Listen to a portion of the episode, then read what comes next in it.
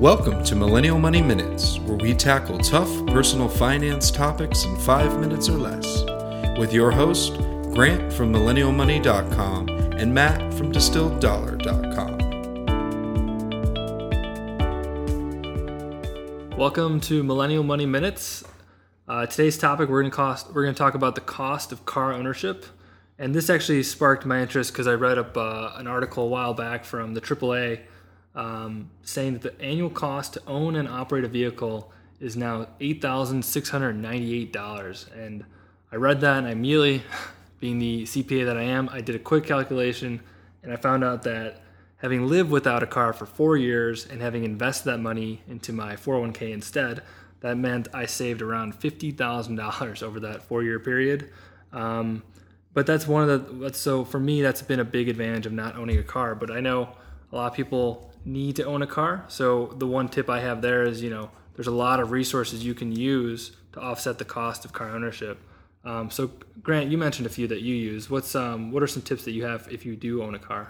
Yeah, so I've um, owned a car now for about seven years. Uh, I bought a used car uh, that came off of a lease and ended up buying it at the end of the year. It's a, a hybrid car um, and, and ended up getting a, a, a great deal on it. Um, the primary reason, uh, you know, even though I, I live uh, downtown um, in in Chicago, uh, that I have a car is that um, me and my wife often travel uh, to, to, to Michigan and other areas of the Midwest, and so having the flexibility uh, to to use the car um, ends up being uh, worth it for us. A couple ways that we save on the car, though, um, I'm a huge fan of Metromile insurance, which is pay per mile insurance. Uh, and I was immediately able to cut uh, my car, my monthly car insurance bill uh, by 4x um, by switching to Metromile. Wow, awesome. um, and some other things uh, that, that I do uh, is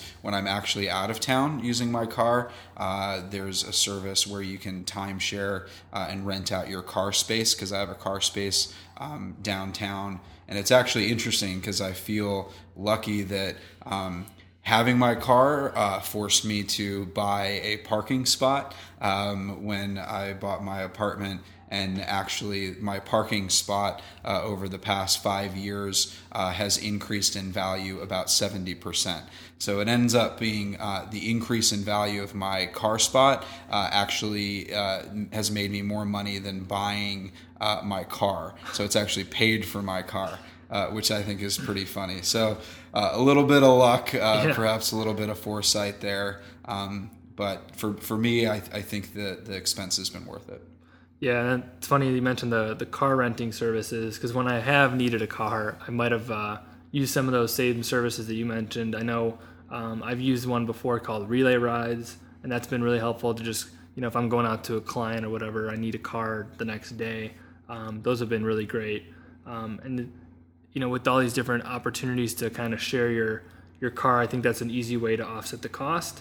Um, but the big one, I think, at the end of the day, if we were to own a car, um, I know I would still try to be walking or even biking to to places that are only a few blocks or a mile away. I know, you know, the people kind of fall into the pattern of driving, even if it's just you know a couple miles away. Just think, hey, maybe I can just ride my bike down to the coffee shop or so those are some ideas, but yeah, I hope that helps cover the the cost of uh, car ownership. Yeah, so is a car worth it? I think Matt says no. Grant says yes on this one. Look forward to talking with you soon. Thanks for listening to Millennial Money Minutes. If you liked this podcast, please leave us a review on iTunes and subscribe.